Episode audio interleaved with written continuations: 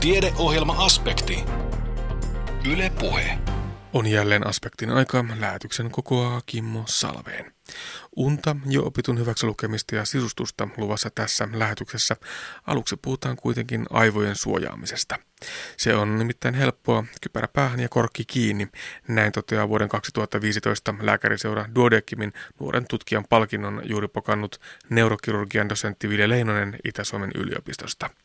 Leinosen mielestä Suomessa pitäisi puhua enemmän aivoterveydestä, sillä tilastojen mukaan meillä kuollaan vakaviin aivovammoihin kaksi kertaa useammin kuin muissa Pohjoismaissa. Olemmeko siis unohtaneet aivojen suojaamisen tärkeyden? Leinonen vastaa. No ei ne varmaan unohdettu, mutta me ehkä se unohdetaan herkästi, että tota, aivot on kudos, joka ei parane. Ja jos me saadaan reikä aivoon, niin se reikä on siellä ikuisena arpena.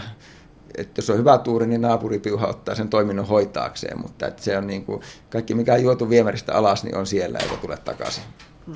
Tai sama juttu, jos me ollaan millä tavalla tahansa vaurioitettu keskushermostoa, niin se on niin kuin jossain määrin palautumaton muutos. Sitten me voidaan kuntoutua hyvinkin tietystä tilanteesta, mutta että aina me jotakin menetetään. No kuinka paljon siihen aivojen terveyteen ja hyvinvointiin voi itse vaikuttaa? No erittäin paljon. Laittamalla korkin kiinni tarpeeksi aikaisin niin, että aivot ei sula tai ei sitten kaadu tai tule riita. Ja toisaalta yleisestikin niin kuin ne, mitkä yleensä terveyden suotuisia elintapoja, niin ne on yleensä samalla myös aivoille suotuisia. Meillä puhutaan paljon Alzheimerista, dementiasta, ylipäätään muistisairauksista. Voisiko olla jotain myös itse tehtävänä, että ei vain jäädä odottamaan, että kuinka minulle käy näiden kanssa, vaan pitääkö myös tähän asiaan aivojen kannalta tarttua jo varhain? No toistaiseksi ainoa hoito, millä on osoitettu olevan mitään ennaltaehkäisevää hyötyä tämmöisissä degeneratiivisissa aivosairauksissa, niin on käytännössä elintavat Eli se, mitä syö, juo ja liikkuu. Hirvo yksinkertainen resepti, ei se voi olla näin helppoa. No kun ei meillä parempaakaan ole. Ei ole vielä ihmelääkettä olemassa, joka niin kuin estäisi aivojen rappeutumisen. Kovasti sitä etsitään ja kyllä sitä suosittu tulisi, kunhan se eräänä päivänä löytyy. Palataan vielä sinne kuningasalkoholiin. Olet sitä mieltä vahvasti, että, että siitäkin puhutaan liian vähän ja että meillä olisi olemassa – keino, jolla näitä aivoihin liittyviä ongelmia voisi estää, jos pystyisimme vähentämään alkoholin kulutusta? No, millä tahansa keinoilla sitä pystyttäisiin vähentämään nimenomaan tästä kertakulutusta. Että ruotsalaiset on jo todennut, että alkoholi kuuluu muualle kuin maitokauppaan. Eikä meillä muuta konstia ole, jos ei muuten opita sitä käyttämään järkevästi. No onko olemassa mitään turvarajoja? Tätä monesti aina ihmiset haluavat tietää. Periaatteessa ei, riippuu asiasta, mutta minkä takia ruotsalaiset ei humallu kakkoskaljasta, niin jossakin siinä alkoholi 3,5 prosenttia nesteestä viiva 4,5 prosenttia nesteestä, niin siinä menee alkoholin myrkyllinen raja. Ja silloin kun se nousee päähän, niin se on myrkky, ja silloin kun se valuu vaan alas, niin silloin se ei ole vielä myrkky. Eli sen verran elimistö pystyy käsittelemään. Eli humalatila on aina alkoholimyrkytys jonkun asteinen. Ja sitä pitäisi pystyä välttämään. Voiko kantaa huolta erityisesti nuorten suhteen? alkoholin teho riippuu, miten aikaisin aloitat. Jos aloitat reilusti alle 18-vuotiaan, niin todennäköisesti koskaan ne aivot ei edes kehity normaaliksi. Sitten jos aloitat 50 niin sitten ne ei kerkiä enää sulaa pois. Puhutaan sitten vielä muutama sana tutkimuksesta.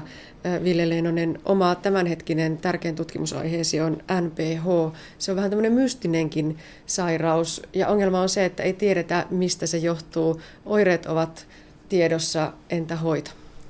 No se on siitä harvinainen tämmöinen aivorappeama sairaus, että siihen ainakin merkittävä osa potilasta voidaan auttaa tällä neurokirurgisella hoidolla. Eli laitetaan tänne niin sanotusti salaajaputki päästä eteenpäin, joka laskee ylimääräisen paineen pois. No, tutkimuksesta vielä, onko jotakin sellaista aivoihin liittyvää tutkimusta menneellä, josta voi odottaa jotain läpimurtoja, joka helpottaisi ihmisten arkea? No varmasti paljon on tämmöistä menossa. Niin kuin omissa tutkimuksissa tämä, että tämä NPH-tauti on tänne ikkuna aivokudokseen, jota kautta me voidaan sitten tutkia elävän ihmisen aivoa paljon laajemmin kuin monella muulla menetelmällä ja sitä kautta voidaan ottaa myös perustutkijoita, neurotieteilijöitä, että ehkä eräänä päivänä. Mm. Tämä muistaa, että aivorappeon sairaudet on niin kuin ryhmäsairauksia, eli yksi diagnoosi, joka kätkee alleen periaatteessa monta eri tautia, eli se voi olla eri potilailla eri tauti, jolloin se voi olla eri hoito. Ja näin ollen me vääjäämättä tarvitaan tämmöinen niin kuin mahdollisimman paljon tietoa sitä yksilön taudista ja kenties jopa se kudosnäyte joskus, että me osataan hoitaa se eräänä päivänä oikein. Ja tänä päivänä me tarvitaan se vähintäänkin tutkimusta varten, että voidaan kehittää edes niitä hoitoja. Ville Leinonen, olet neurokirurgian dosentti. Onko neurokirurgian ala sellaista lääketieteen käsityöläisyyttä? No hyvin pitkälle. Mukavalla minusta. Ja nyt juuri palkittu Dodekim nuoren tutkijan palkinnolla. Mitä tuumaat palkinnosta? No suuri kunnia se on ja näin siitä on mukava jatkaa. Missä se tutkimus jatkuu? Onko se nimenomaan tämä MPH? No kyllä se tämän ympärillä, tämän aihepiirin ympärillä pitkälti tulee varmasti ainakin lähitulevaisuudessa jatkumaan. Näin totesi neurokirurgian dosentti Ville Leinonen, hänet tapasi Anne Heikkinen. Eräänlaisesta pään, mutta myös koko muun kropan suojaamisesta on kyse seuraavassakin. Uni on nimittäin ollut terveystekijänä yhä enemmän esillä mediassa ja ihmisten ajatuksissa. Eikä syyttä, uni on kokonaisvaltaisesti ihmisen terveyteen vaikuttava tekijä. Tästä näkökulmasta onkin yllättävää, miten vähän hyvästä unesta loppujen lopuksi tiedetään, ja vielä yllättävämpää, miten vähän siitä monesti välitetään siellä käytännön arjessa. Uni ja unihäiriöt eivät myöskään kuulu edelleenkään lääkäreiden peruskoulutukseen. Unesta kertoo seuraavassa dosentti Henri Tuomilehto. Eli meillä todellakaan ei ole vielä tarkkaa tietoa, mikä se, mitä se uni on ja mitä se, mitä se uni merkitsee meille. Me tiedetään vaan se, että jos ihminen ei nuku ollenkaan, niin, niin me kuudutaan pois. Mutta sen tarkemmin niin kuin unen merkityksestä ja unien eri vaiheiden merkityksestä meidän niin kuin elimistölle ja elämälle, niin ei meillä tällä hetkellä ole. Se, mitä me tiedetään, niin me tiedetään erilaisia unihäiriöitä, ja meillä alkaa olla jonkinnäköinen näkemys niin kuin joidenkin unihäiriöiden osalta, kuinka niitä tulisi hoitaa. Toki nämä tämän hetken hoitokäytännöt niin tällä hetkelläkin vielä perustuvat kyllä kovin vähäiseen tutkimusnäyttöön, ja, eli kovasti sinne vielä tämmöistä eforttia kaivataan, että saataisiin ihan tämmöistä vakuuttavampaa näyttöä näiden hoitojen tehosta. No uni on dynaaminen prosessi se ei ole yksi tämmöinen olotila vaan, vaan tuota, se muuttuu meidän iän myötä. Eli tuota, kaikki, kellä on pieniä lapsia ollut tai on, niin tietää sen, että tuota, siinä ensimmäisen kuukausien aikana niin ei lapsilla mitään unirytmiä ole, vaan ne heräilee milloin sattuu. Mutta aika äkkiä, tuossa puolen vuoden jälkeen ja viimeistään vuoden iässä, niin lapsilla alkaa tämmöinen unirytmi löytymään. Ja tuota, nähdään, että ö, vuoden iässä se on jo vakiintunut, siellä on, on pitkä yö, yöuni, mutta siellä myös nukutaan sitten yleensä kahdet päivätorkut. Öö, jossakin vaiheessa, kun mennään lapsuutta eteenpäin, niin, niin toiset päivätorkut jää pois ja edelleenkin nukutaan. Ja sitten kun mennään kouluikään, niin nukutaan yhtenäinen uni. Tämä hetken käsitys on, että kouluikäisen lapsen tulisi 10 tuntia nukkua. No kun tullaan aikuisikään, niin näette aika niin kuin hyvin, että miten se uni muuttuu Eli siitä tulee tämmöinen tehokas pläjäys, eli se unien niin kuin, kokonaismäärä vähenee siitä tulee tehokkaampi. Tämä, tällä hetkellä keskimäärin suomalainen nukkuu seitsemän ja puoli tuntia. Ja nyt on hyvä huomioida, että se unen tarve, unen pituus on meillä kaikilla erilainen. Ja se muotoutuu aikuisuuteen mennessä. Ja nyt tämän hetken trendi on, että vähän niin kuin pihistellään sieltä yöunesta luullaan, että kun tässä vähän treenataan ja, ja tuota, nukutaan pikkusen vähemmän, niin kyllä se elimistö siihen tottuu, mutta näinpä ei tapahdu. Ja sitten nähdään, että kun meille tulee hieman ikää, miten se uni muuttuu. Moni ihminen, kun tulee tuonne minun vastaanotolle, niin me sitten katsomme yhdessä, että minkälainen se ikä missäkin, anteeksi, minkälainen uni tulisi missäkin ikäluokassa olla. Ja aika usein me huomataankin semmoinen juttu, että että ei se hirveästi poikkea se uni siitä, mitä siinä tuota ikäryhmässä yleensäkin ihmisillä on. Ehkä uni on semmoinen asia, että ei siitä tuolla hirveästi tuolla kahvin ääressä jutella, se on uusi juttu, ehkä ihmiset kokee sen henkilökohtaisena ja muuta, mutta aika usein selviää, että ei siellä itse asiassa mitään välttämättä unihäiriötä taustalla olekaan, vaan se mikä on, on, tuo uni on muuttunut sen iän myötä iän myötä se uni muuttuu myös kevyemmäksi, eli me herätään vähän herkemmin siihen, siihen ulkoisiin ärsykkeisiin. Mutta toki jos ihminen on väsynyt, niin ei sitä ei saa laittaa iän piikkiin. Mutta ettei elämä kävisi liian helpoksi, niin tuota, nyt kun puhun lyhyestä yöunesta, niin tarkoitan nimenomaan sitä, että me mennään tuonne kuuteen tai viiteen tuntiin niillä ihmisillä, ketkä normaalisti nukkuu enemmän. Mä tiedän, että on ihmisiä, ketkä nukkuu sen viisi tai kuusi tuntia ihan luonnostaan.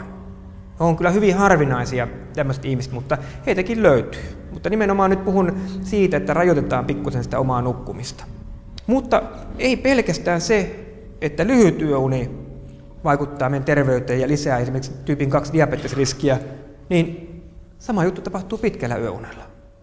Lyhyen yöunen mekanismin minä just tuossa selitinkin. Eli siellä tuota, tapahtuu elimistössä näitä sokeriainevanunta muutoksia. Meidän ruokahalun käyttäytyminen muuttuu, kun me nukutaan vähän.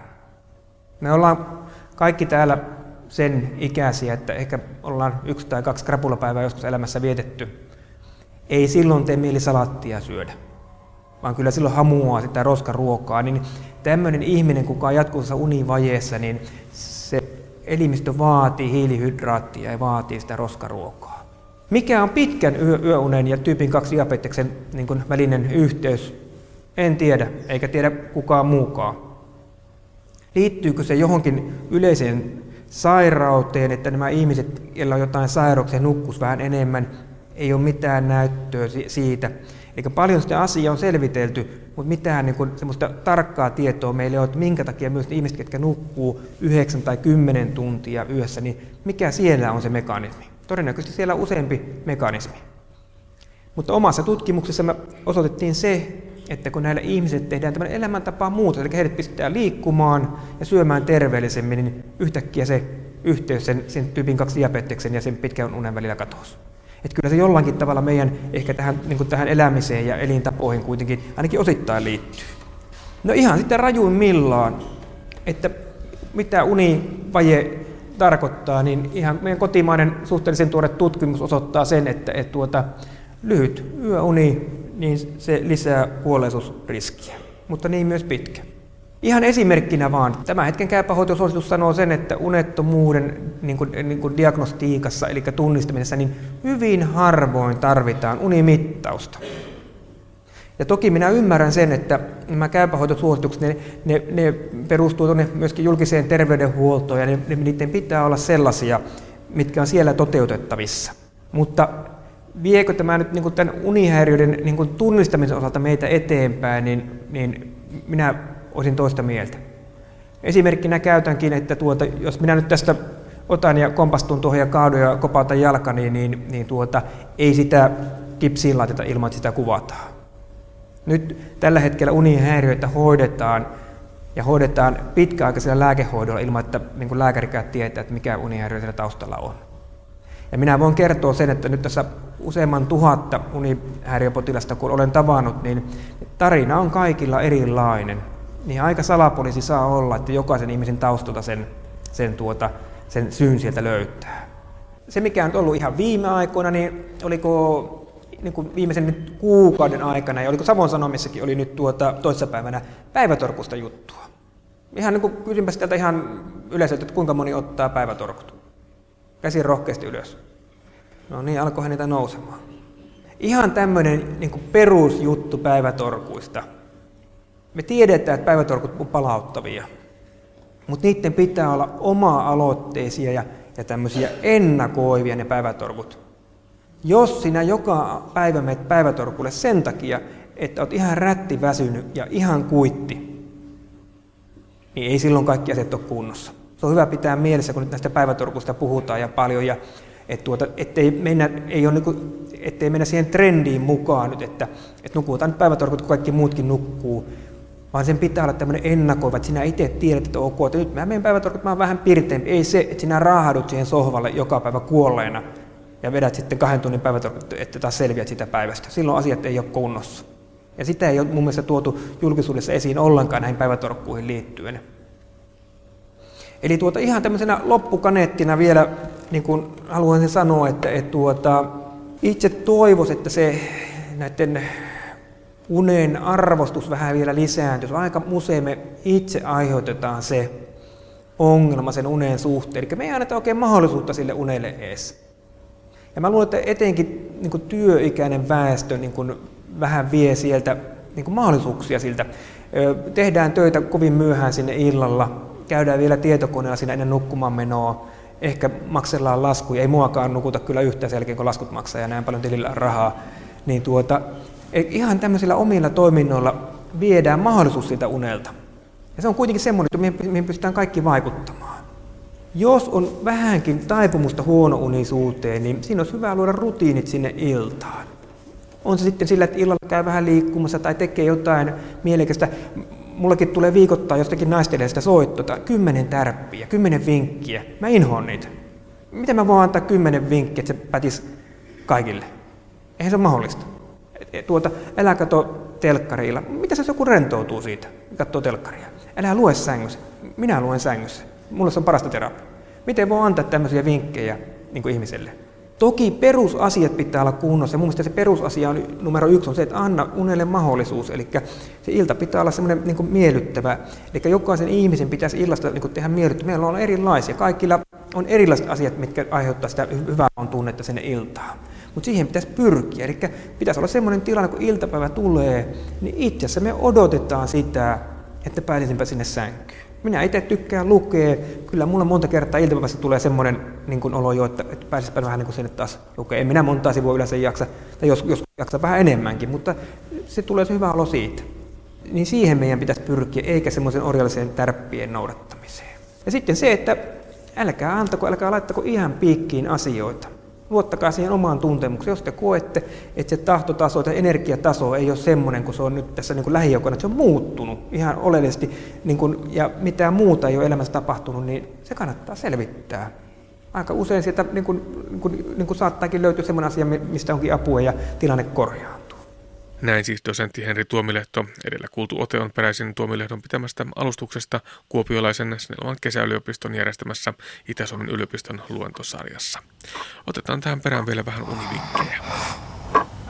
On selvästi todettu, että kun ihminen kuitenkin valveilla ollessaan kerää monia eri asioita kehoon ja mieleen ja ajatuksiin, niin on todettu, että mitä kuormittavampi, mitä stressaavampi päivä on, niin se yö on ikään kuin sen päivän kaltainen se helposti sitten muuttuu yökin levottomaksi, jos on jatkuva kiire eikä semmoisia palautumis- tai rentoutumisjaksoja sinne päivään sisälly. On hyvä jo siinä päivällä ollessa, jos on työssä oleva, niin tietenkin työpäivänkin on hyvä sisällyttää jotakin taukoja, palautumisjaksoja, mutta sitten ennen kaikkea töiden jälkeen rentoutumista, palautumista, semmoista itselle rauhallista askarointia ilman semmoista niin kuin stressaavaa pyrkimystä siinä toiminnoissa.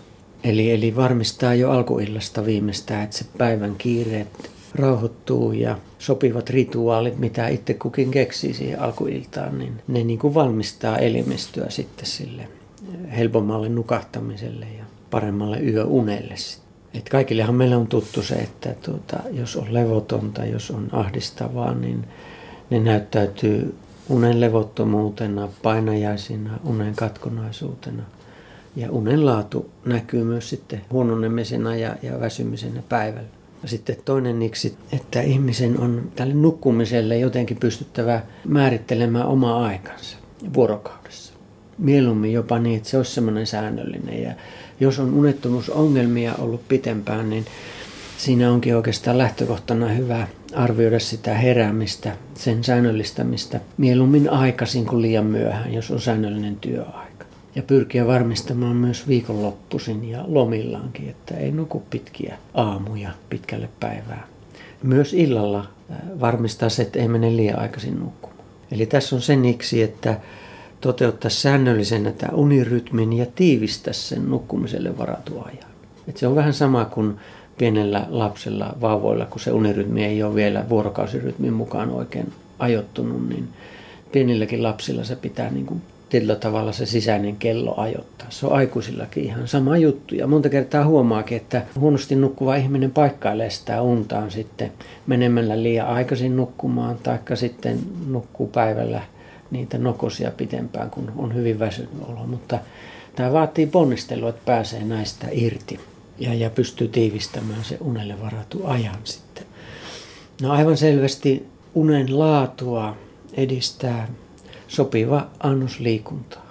nimenomaan tämmöinen aerobinen liikunta, jossa tuota, tuntee rentoutuvansa myös ja, ja sopivalla tavalla, kun sen vuorokauden johonkin alkuiltaan, ei liian myöhään, mutta johonkin alkuiltaan ajoittaa, niin se keho luonnostaan sitten tuntee tarvitsevansa palautumista ja on todettu, että aktiivisesti kuntoilevilla ja, ja hyväkuntoisilla ihmisillä se unen laatukin voi olla sitten parempaa ja syvempää.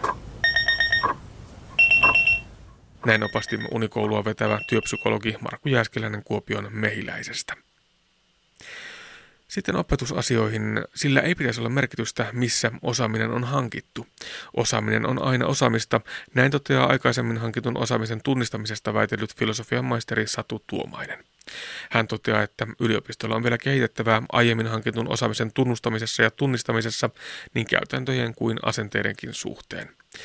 Arjessa hankitun osaamisen hyödyntäminen yliopistotutkinnossa on yksi tapa nopeuttaa ja sujuvoittaa opintoja.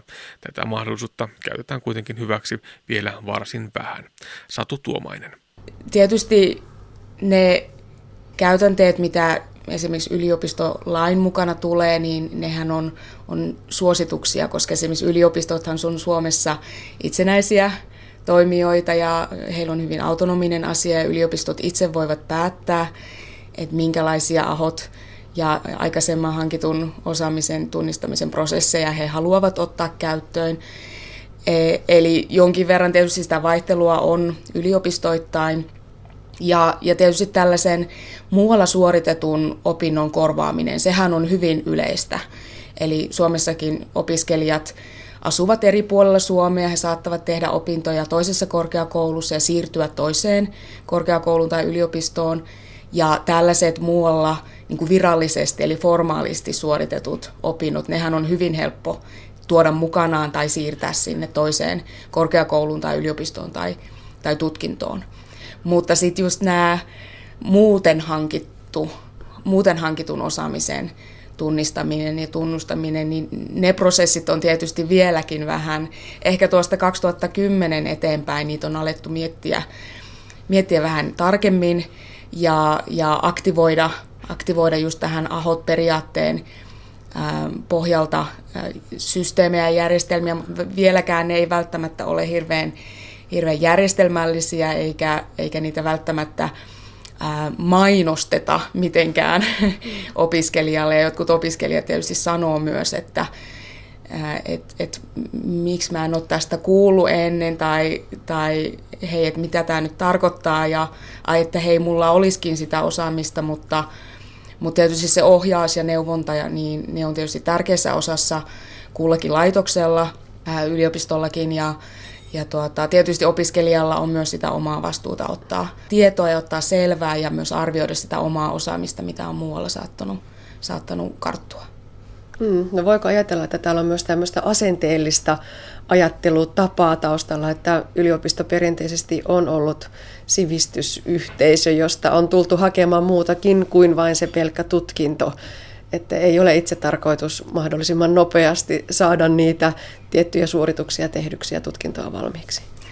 No ilman muuta. Ja tästä on tutkimusaineistoa ja, ja tätä on tutkittu ympäri maailmaa ja varsinkin työelämäosaamista jonkin verran ehkä vieläkin karsastetaan yliopistoissa, vaikka, vaikka se periaate kuitenkin on, että jos ihmisellä on osaamista ja, ja se on validia ja se on, se on tuota, asianmukaista osaamista, joka pystytään suhteuttaa siihen esimerkiksi jonkun opintojakson osaamistavoitteisiin tai sisältöihin tai jonkun laajemman kokonaisuuden sisältöön, niin, niin sillä ei pitäisi olla mitään merkitystä, missä se on hankittu, vaan osaaminen on aina osaamista.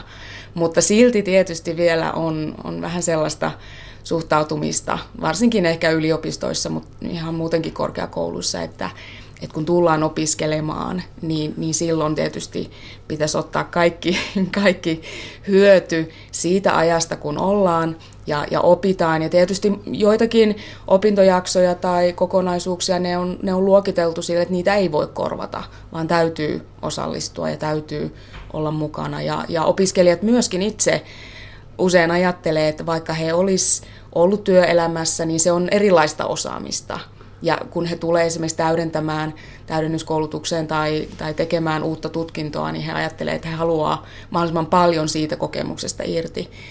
Mutta niin kuin sanoit, niin, niin jonkin verran, verran sellaista asenteellista suhtautumista aivan varmasti vielä on. Että ajatellaan, että on, on tietysti monenlaista osaamista ja sitä voidaan hankkia monessa eri, eri yhteyksissä, mutta myös se yliopisto-opiskelu on se yksi, yksi johonka, johonka tuota yliopisto-opiskelijan tulee osallistua. No miksi sitten tätä ahot-periaatetta ajetaan kuin käärmettä pyssyyn, ehkä aika voimakas sanonta, mutta silti sen toivotaan yleistyvän ja opiskelijoiden toivotaan entistä enemmän käyttävän sitä hyväkseen.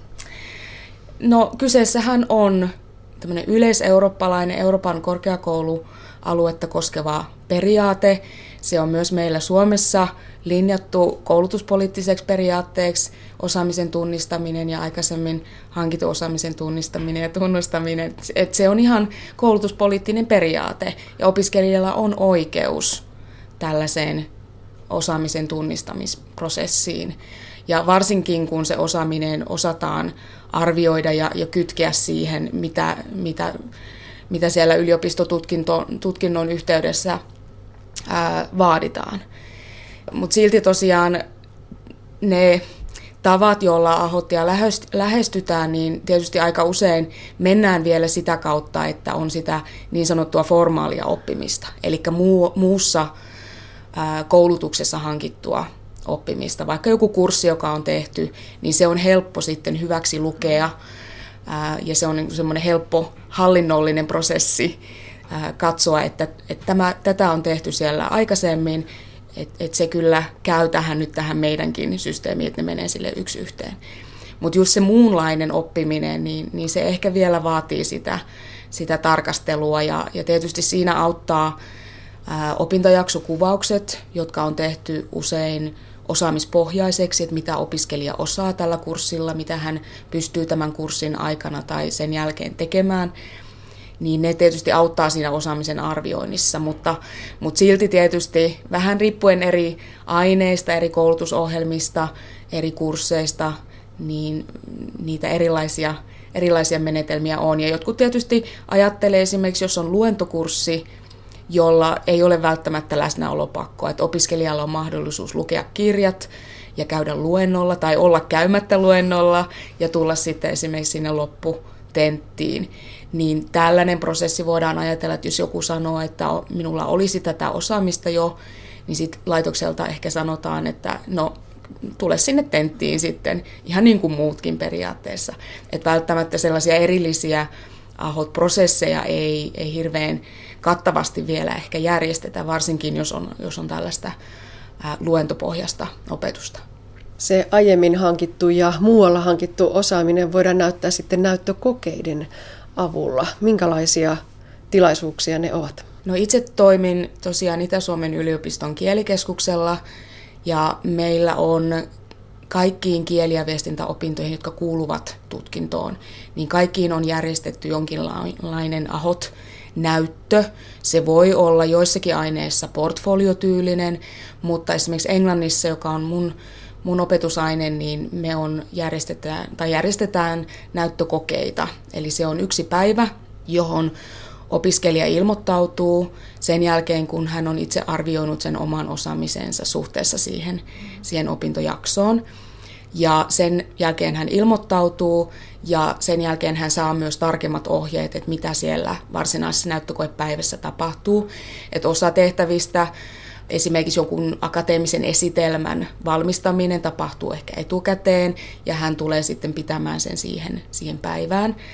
Ja riippuen vähän tietysti minkä, minkälaisesta kurssista, meilläkin on paljon erilaisia englannin opintoja eri tutkinnoissa, niin vähän siitä riippuen tehtäviä voi olla kirjallisia tehtäviä, suullisia tehtäviä, tekstin ymmärtämistä, sanastotehtäviä, mutta ne tehdään siinä sen koepäivän aikana. Ja ne tehtävätyypit vastaa hyvin pitkälle sitä, mitä siellä kurssilla tehdään. Eli sinänsä kyseessä pitäisi olla hyvin, hyvin samantyylinen suoritus kuin sillä, sillä muilla, jotka menevät sinne kurssille.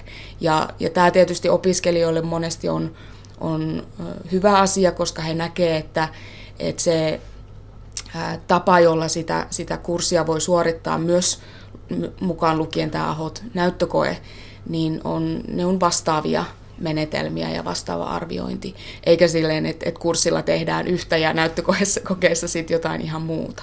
No, millaista osaamista ja mistä hankittua siellä teidän alan opiskelijoilla on? No itse tutkin tässä omassa tutkimuksessani kauppatieteiden opiskelijoita. Meillähän on Itä-Suomen yliopistossa Kuopion kampuksella ja Joensuun kampuksella kauppatieteen opiskelijoita ja mä tutkin heitä, heitä molempia, eli molemmilta kampuksilta. Ja niin kuin varmaan voi arvata, niin kauppa, kauppatieteen opiskelijoilla aika usein on työelämäosaamista. Eli meillä on äm, aika paljon vanhempia opiskelijoita, jotka ovat olleet ehkä hyvinkin pitkään työelämässä. Osa heistä on toiminut vieraalla kielellä, varsinkin englannin kielellä työelämässään hyvin pitkään. Ehkä sen työyhteisön yhteinen kieli on ollut englanti ja sitä kautta he ovat päässeet hyvin pitkälle sisälle siihen työelämään ja kuinka toimitaan omissa työtehtävissä englannin kielellä. Ja sitä kautta tällaisen opiskelijan on, on hyvin helppo hakeutua esimerkiksi tällaiseen näyttökokeeseen, että hän pystyy näyttämään sen osaamisensa, että hän osaa kieltä, hän osaa sanastoa, hän osaa esiintyä, hän osaa lukea, kirjoittaa, just liittyen siihen omaan alaan ja, ja siihen akateemiseen toimintaan myös.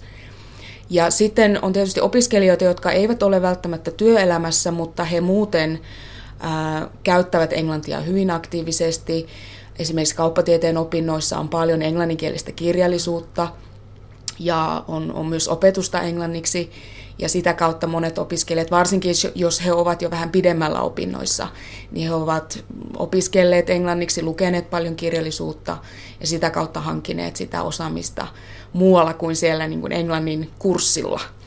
Niin, niin sitä kautta myös, myös sitä osaamista hankitaan ja, ja tietysti muutenkin englanti on iso osa suomalaista yhteiskuntaa ja, ja mitä nuorempiin ihmisiin mennään ja, ja mitä nuorempia opiskelijoita on, sitä enemmän heillä on ollut kontaktia englantiin monella eri tavalla. Ja, ja tietysti ihan sen, sen yleisen kielitaidon kautta pystyy kartottamaan myös sitä sellaista muodollisempaa, akateemisempaa kielitaitoa ja myös alakohtaista, varsinkin jos lukee paljon, Ähm, monet on, on tietysti internetissä paljon, mutta he tutustuu siihen omaan alaansa nettisivujen kautta tai heillä saattaa olla ulkomaalaisia ystäviä, joiden kanssa keskustellaan opinnoista tai, tai muista, niin, niin sitäkin kautta sitä tietoa, tietoa ja taitoa ja osaamista kyllä hankitaan. No ehkä se perimmäinen ahot syy, miksi, on se, että nopeutetaan opintoja. Kävikö niin tässä omassa tutkimuksessasi, että opinnot nopeutuivat? No kyllä se opiskelijoille on usein myös aika keskeinen syy hakeutua siihen AHOT-näyttöön. Eli minun tutkimusaineistossa opiskelijoilta kysyin myös ihan, ihan selkeästi, että, että miksi, mikä olisi se, se tai mikä on, on päällimmäinen syy, miksi olet hakeutunut tähän AHOT-näyttöön. Ja tietysti monet sanoi ensimmäiseksi syyn, syyksi sen, että heillä on osaamista. Mutta Äh, ihan korkeakoulupoliittisesti myös Ahotilla on se, se tausta, että sillä pyritään nopeuttamaan opintoja, pyritään saamaan opiskelijat motivoitumaan siihen opiskeluun tarkemmin ja, ja paremmin ja, ja sitä kautta tosiaan saada heitä etenemään opinnoissaan ja tutkinnossaan nopeammin ja, ja myös siirtymään työelämään nopeammin. Eli toki se ajan säästämisen näkökulma oli, oli osa myös minun tutkimusta ja, ja opiskelijoita, jotka, joita tutkin, jotka olivat osallistuneet tähän AHOT-prosessiin. Ja yleisesti ajatellen sitä myös, se myös ymmärrettiin osaksi tätä AHOT-prosessia, koska minulla tutkimuksessa oli myös opiskelijoita, jotka eivät olleet osallistuneet. Ja heiltä halusin myös kysyä, mitä AHOT merkitsee tai miten he sen käsittävät. Niin ihan samalla lailla siellä nousi esiin myös tämä ajan säästämisen menetelmä tai, tai tapa. Että se on yksi tapa. Ja tietysti siihen vaikuttaa ehkä myös se, että kun puhutaan kieli- ja viestintäopinnoissa, opinnoista, niin meillä usein on kursseja, joihin osallistutaan. Eli siellä on läsnäolo.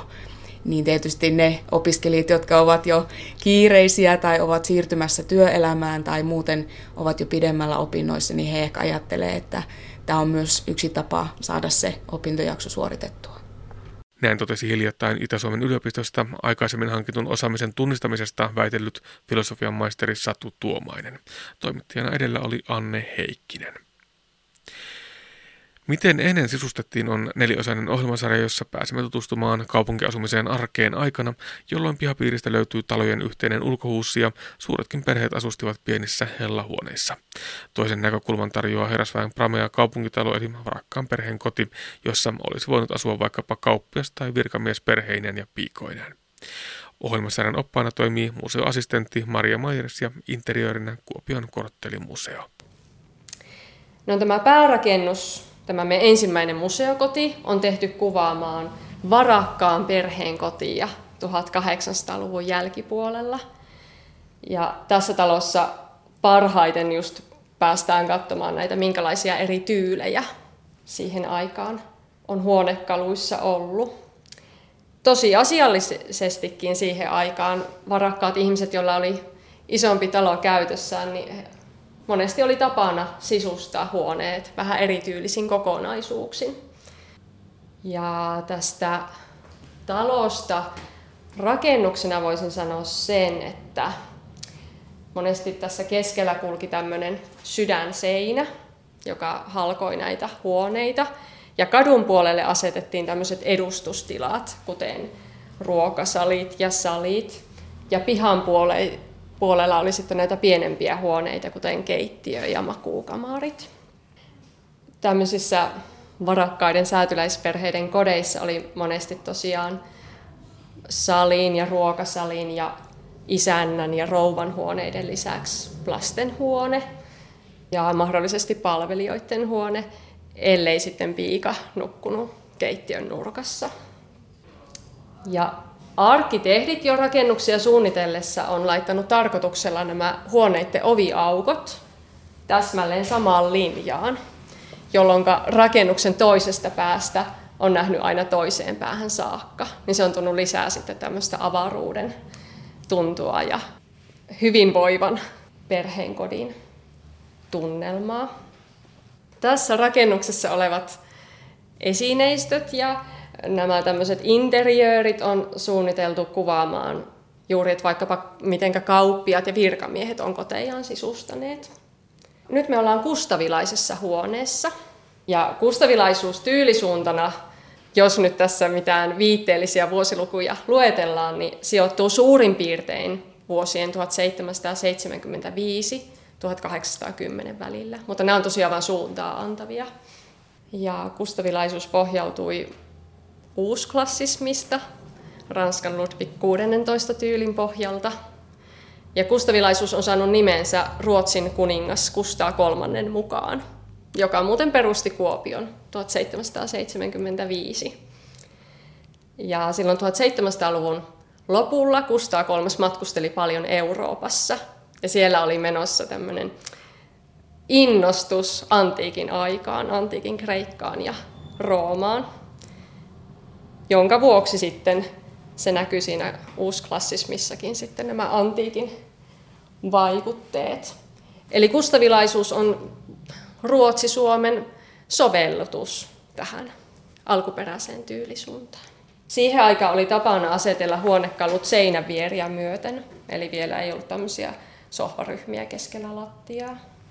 Ja nyt jos esimerkiksi katsotaan tätä kaakeliuunia, Tämä on tämmöinen tavallista koristeellisempi. Yleensä siihen aikaan ja varsinkin tällä seudulla on todennäköisesti ollut tyypillisempää, että kaakeliuunit on ollut yksivärisiä ja yksinkertaisempia, mutta tässä meillä on just näitä antiikin ajan kuviointeja, munasauvastoa ja lehtiornamenttia.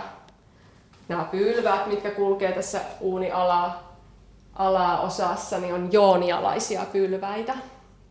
Sitten on tämmöinen iso amfora-astia ja tällaisen taruolennon nimi, joita tässä myös muutama toistuu, on griippi.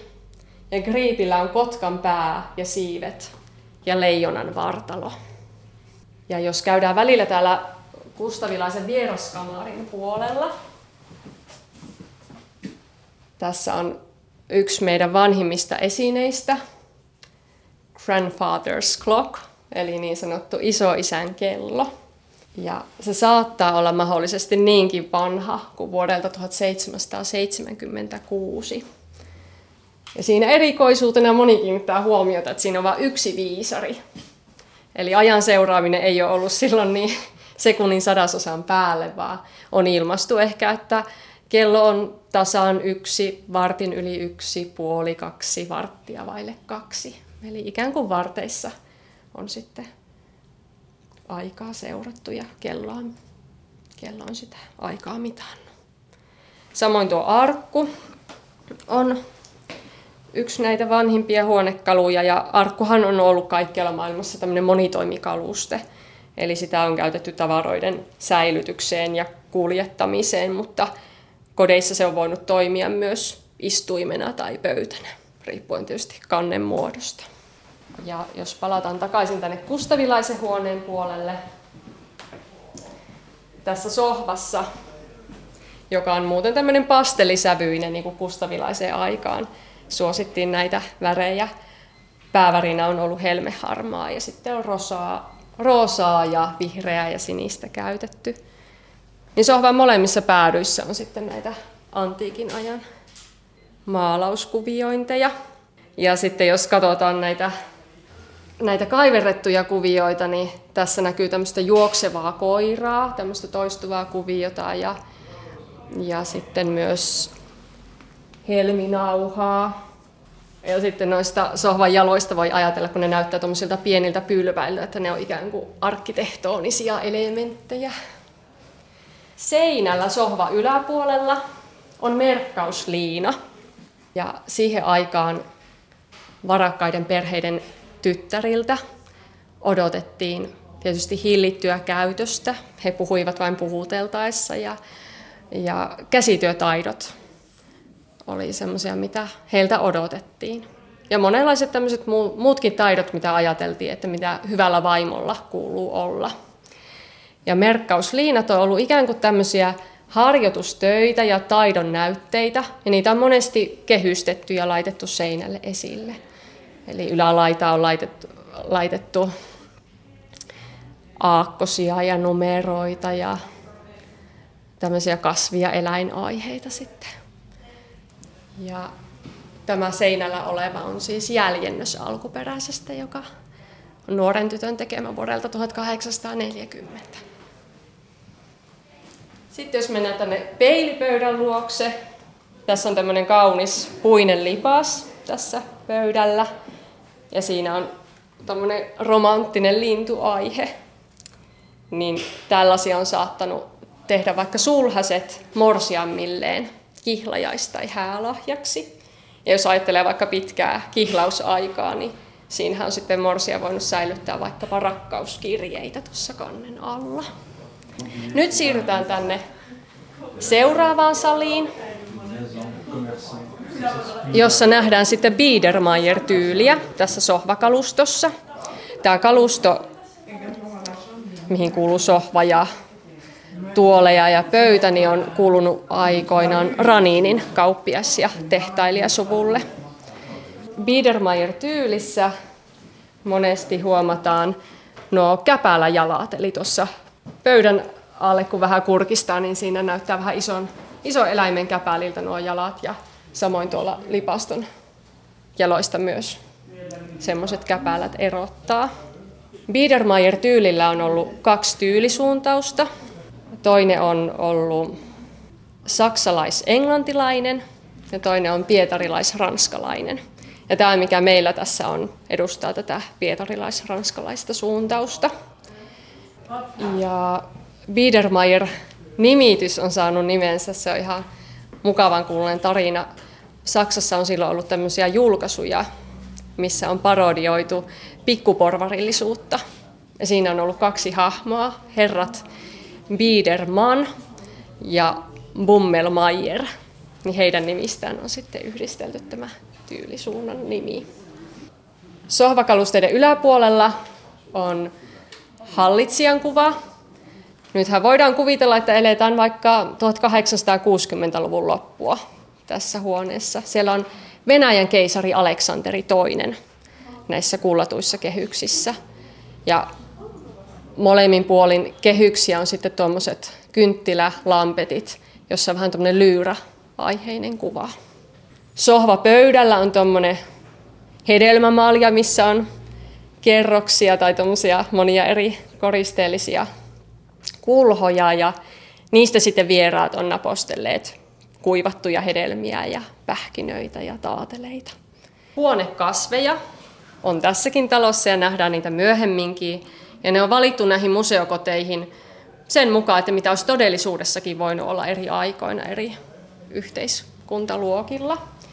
Tuolla huoneen toisella puolella on huonekuusi, taffelipiano oikealla puolella kentian palmu ja vasemmalla asparaakkus.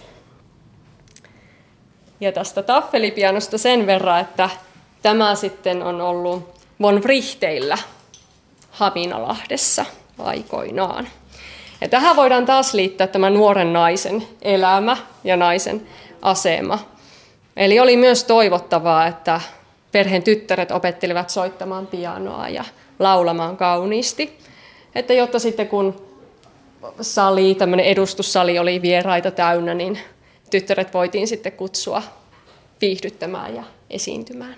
Itse aina ajattelen sitä siitä näkökulmasta, että mitenkä jännittävä paikka se on voinut olla ujommalle tyttärelle, jolla ei välttämättä sitten ole kauhean varma olla muutenkaan näistä omista soittotaidoistaan, mutta hän on todennäköisesti sitten opetellut soittamaan ulkoa vaikka pari kappaletta, jotta on sitten voinut tehdä vanhempansa ylpeäksi.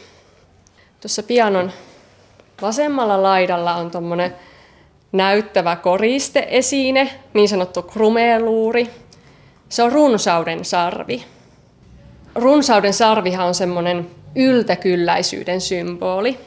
Ja niitä näkyy jo näissä antiikin Kreikan ja Rooman aikaisissa maalauksissa. Ja monesti semmoinen sarvi on sitten ollut täytetty vaikkapa kukilla tai hedelmillä. Juuri tätä yltäkylläisyyttä ja riittoisuutta symboloimaan. Joskus tämmöisissä sarvissa on saatettu tarjoilla, tai tämmöistä sarvista on saatettu tarjoilla vieraille vaikkapa viiniä tuosta suipammasta osasta, mutta tästä nimenomaisesta yksilöstä ei ole varmuutta, että onko siihen käytetty. Sarvi on muuten vesipuhvelin sarvi. Ja siinä tärkeintä on ollut se näyttävyys tämmöisessä hienommassa kodissa. Jatketaan sitten tänne ruokasaliin.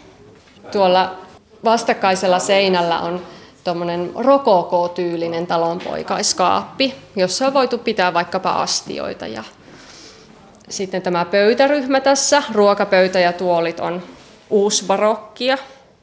Ja nyt voidaan, jos vähän tunnelmoidaan, niin voidaan kuvitella, että palvelijattaret on kattaneet pöydän kauniisti posliiniastioilla, jotta sitten isäntäväki voi istua pöydän ääreen.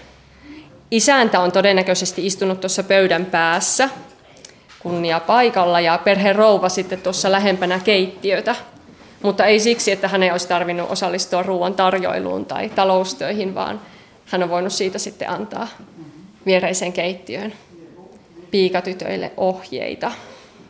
Tuolla serveeraus tai tarjoilupöydällä on samovaari. Ensimmäisiä samovaareja on mahdollisesti tullut tänne Suomenkin puolelle jo 1700-luvun lopulla, mutta sitten 1800-luvulla niitä alkoi varsinaisesti tulla sitten vaikkapa virkamieskoteihin, ainakin 1800-luvun jälkipuolella tälläkin seudulla. Ja kahvi oli tietysti monelle suomalaiselle jo tutumpi juoma, mutta teetä oli mahdollista juoda vaan tämmöisissä hienommissa kodeissa. Tuolla seinällä samovarin takana on murulapio ja muruharja, jolta sit, jolla sitten on otettu noita ruoan ja leivänmuruja pöytäliinalta pois.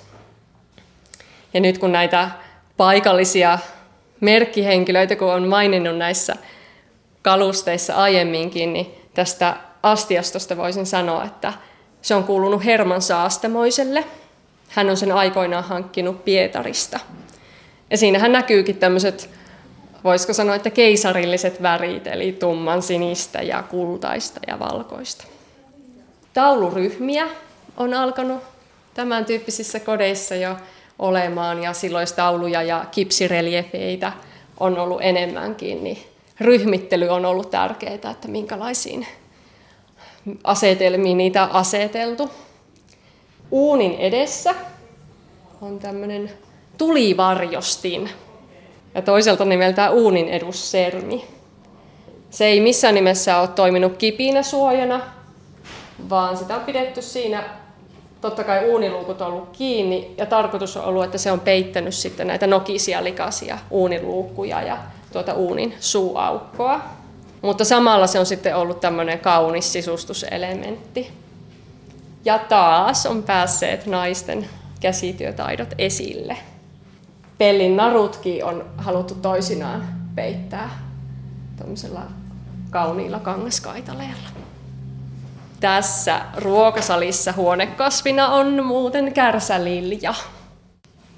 Jatketaanko sitten tänne Minnakantin salonkiin?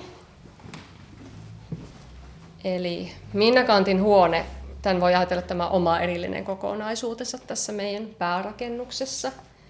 Kirjailija Kant ei ole tässä talossa koskaan asunut, vaan tuossa parin korttelin päässä, kiveheiton päässä.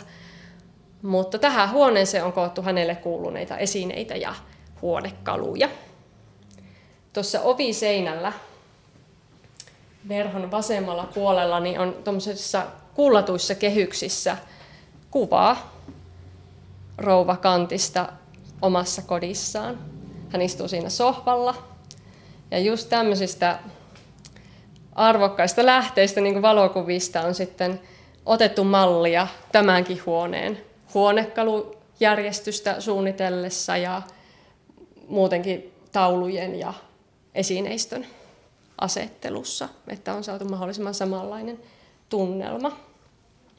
Siinä kuvassakin näkyy Hanna-tyttären muotokuva, mikä on meillä tällä seinällä.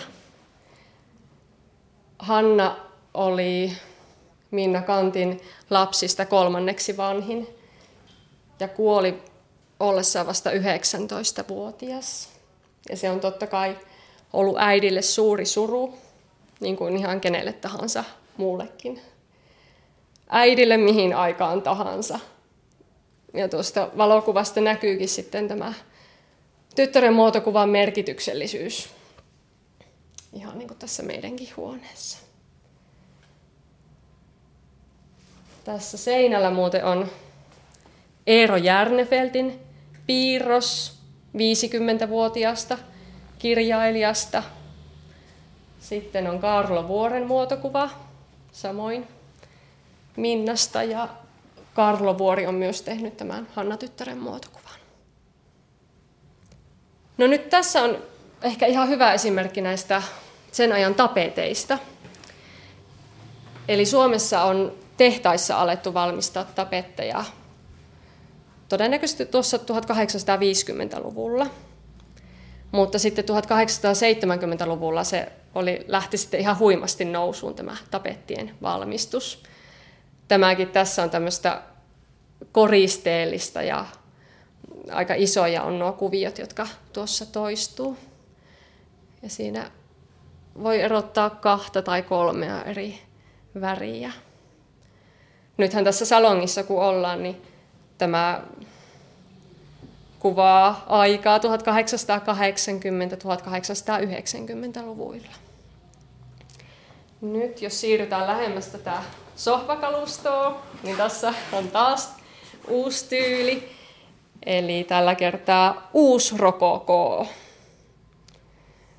Tämä on oikein tämmöinen kodikas tyyli ja oikein houkuttelisi varmaan istahtamaan tuonne sohvalle. Siinä on käytetty paljon pehmusteita ja tuo punainen plyysi on tuo semmoista lämpöä ja kodikkuutta kotiin. Ja jos katsotaan esimerkiksi nojatuolin jalkoja, niin ne on vähän niin kuin tuommoiset loivan S-kirjaimen muotoiset. Uusrokoko tuli Pietarin kautta Suomeen suurin piirtein 1840-luvulla. Keinutuoli on ollut kirjailijakantille semmoinen lempiistuin ja kerrotaan, että siinä hän on mielellään myös kirjoittanut. Ja kirjakaappikin edustaa sitä aikaa, että monesti kirjakaapit ja kirjahyllyt oli tämmöisten lasiovien takana. Mutta jatketaan sitten tänne rouvan makuuhuoneeseen. Ja nyt tämä ei enää sitten liity meidän kuuluisaan kirjailijattareen. Eli nyt voidaan ajatella, että tämä varakkaan kodin rouva on yöpynyt tässä huoneessaan ja vuode on sijattu yökuntoon. Siinä päällimmäisenä on tyhjänä tämmöinen yöpaitalaukku, johon sitten päiväajaksi on voinut laittaa yöpaidan tonne kannen alle sujauttaa ja siinäkin kauniisti pääsee käsityöt esille. Hygieniasta sen verran, että tuolla on tuommoinen pesukommuutti. Tuossa on tuommoinen versio, jossa tuo pöytälevy on marmoria. Ja sängy oikealla puolella tämä on monelle tämmöinen uusi esine ja moni miettii, että mikähän pesuallas tämä on. Mutta se on bidee, eli tarkoitettu intiimihygieniasta huolehtimiseen. Bidet on tullut tänne Pohjolaan Ranskasta, mutta varsinkaan tällä seudulla ei ole koskaan mitenkään yleistynyt ja niiden käytännöllisyyttä ei ole nähty kovin tärkeänä. Ja seuraavana mennään sitten työhuoneeseen, ja kun eletään tätä aikakautta ja naisten ja miesten välisiä työjakoja, niin voidaan sanoa, että isännän työhuone. Tuossa seinällä oven yläpuolella on kipsireliefi runoilija J.L. Runebergistä. Kirjakaapin päällä on rintakuva Sakari Topeliuksesta ja seinällä kehyksissä valokuva Johan Wilhelm Snellmanista. Nämä kalusteet tässä työhuoneessa, niin jos katsotaan tätä kirjoituspöytää ja nojatuoleja, niin on uusi renesanssia. Pöydällä on aukinaisena Savo-Karjala-lehti vuodelta 1894. Ja ihan niin kuin nykypäivän lehissäkin, niin tässäkin on erilaisia ilmoituksia, missä mainostetaan eri yritysten tuotteita. Täällä on esimerkiksi tämmöinen, että tuoretta ruoka- ja näkkileipää, spis e knäckerbröd, terveyskorppuja, Jon Rosenbergin Leipolassa ja konditoriassa. Sitten löytyy hyvää sahtia, myydään Gustav Raninin olut tehtaalla. Ja maatiaisvoita Birger Halmanilla ja niin edelleen. Kirjoituspöydän vasemmalla puolella on tämmöinen piipputeline, jossa on tämmöisiä komeita pitkävartisia piippuja. Ja niitähän sitten isäntä on voinut tarjota herrasvierailleen tupruteltavaksi. Monesti tämmöisessä talossa, että jos oli palvelijattaria, piikatyttöjä, niin he käytti yleensä eri sisäänkäyntiä kuin isäntäväki. Niin tätä sivukuistia voidaan ajatella, että tästä on ollut lyhyt matka sitten tuohon keittiön puolelle, mihinkä mennään seuraavaksi. Siinä esimerkkinä silitysrauta, johon on sitten laitettu hehkuvia hiiliä, koska elämme tosiaan aikaa ennen sähköjä.